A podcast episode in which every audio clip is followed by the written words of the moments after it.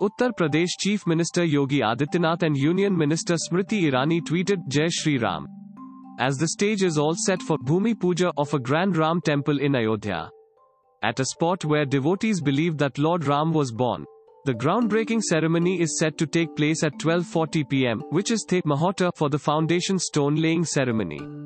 Prime Minister Narendra Modi along with CM Adityanath and 175 people who figure in a select guest list. Seers and politicians will attend the ceremony in Ayodhya. Thanks for listening to the latest news Suno. Download the free latest news Suno app to listen news in less than 60 seconds.